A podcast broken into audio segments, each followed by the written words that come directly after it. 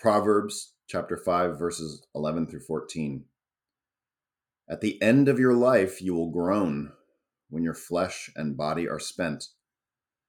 You will say, How I hated discipline, how my heart spurned correction. I would not obey my teachers or listen to my instructors.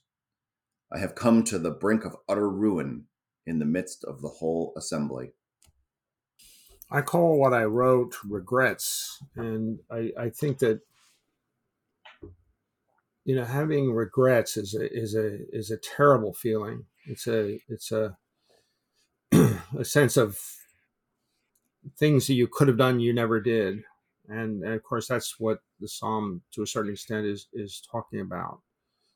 The psalmist, um, but how do you i mean just in terms of how do we you know in terms of human nature how do we move from regrets to acceptance and joy? I mean you know it, so many people live with their regrets and it sort of accumulates over time just like we were talking about sin and other things like that. Regrets don't go away.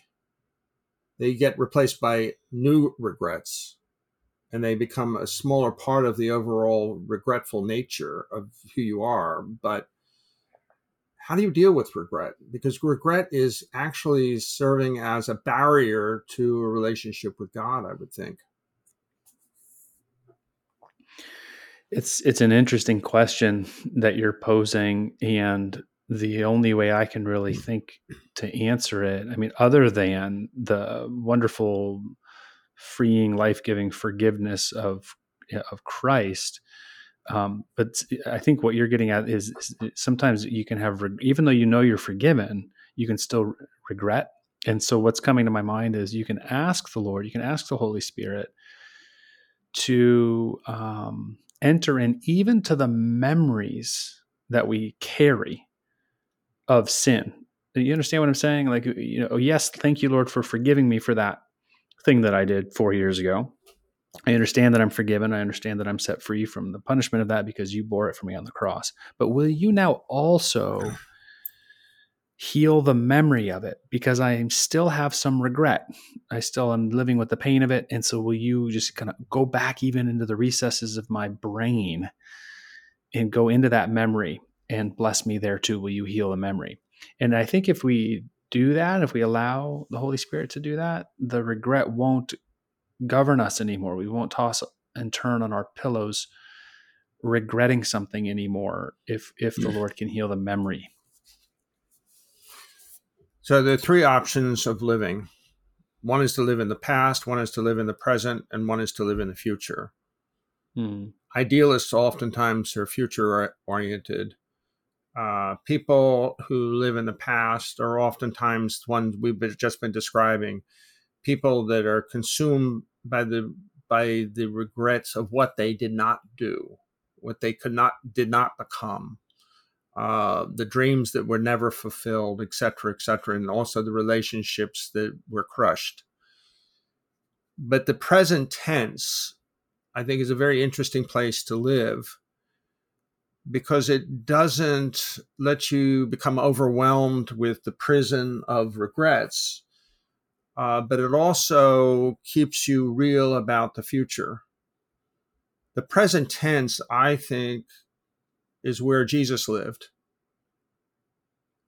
I think it's a, an amazing example for us not to be blind to a future and not to forget about the past, but the present is so full with possibilities that are mm. real mm.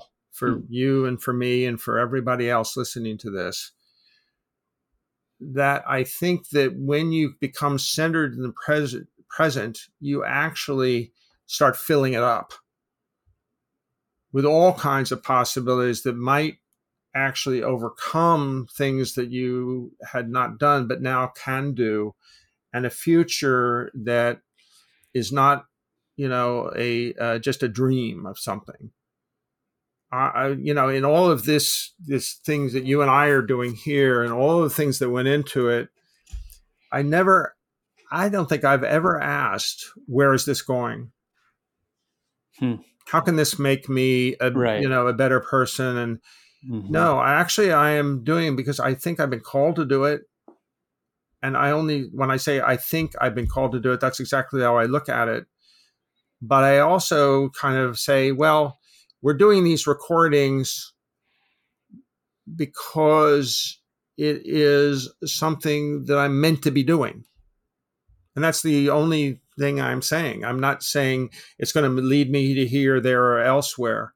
Mm-hmm. I just right. try to engage it in its own terms as the present. And when we're talking, like I'm talking now, I didn't I didn't think ahead as to what exactly we were going to say. And you and I have never actually done that. We have never mm-hmm. rehearsed any yeah. of this. yeah. so we're actually living what I'm talking about. Mm.